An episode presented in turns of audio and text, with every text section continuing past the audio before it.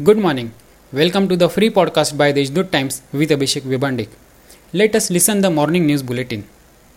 The Gangapur Dam, a major source of water supply to Nashik city, is 99% full and 268 cusecs of water discharge were continued from the dam on Saturday, causing a rise in the water level in the Godavari.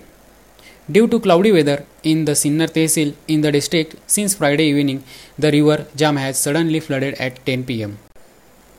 To ensure timely transport of goods for the energy and infrastructure sector, the Central Railways has kept its freight trains fully operational despite lockdown and unlocked due to COVID 19 between March 23 and September 9.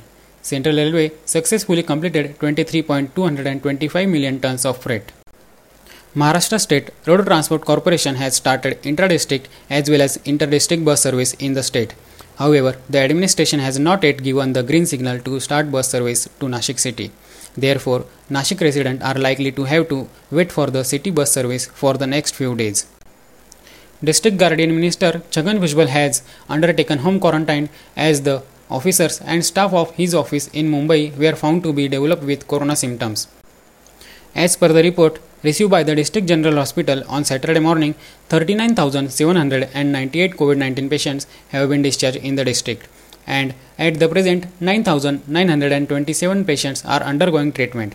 So far, 1,035 patients have been died of coronavirus, informed Dr. Anand Pawar, Resident Medical Officer, District General Hospital. These are some of the main news. For more news, subscribe deshdoot.com. Stay home, stay safe, have a nice day.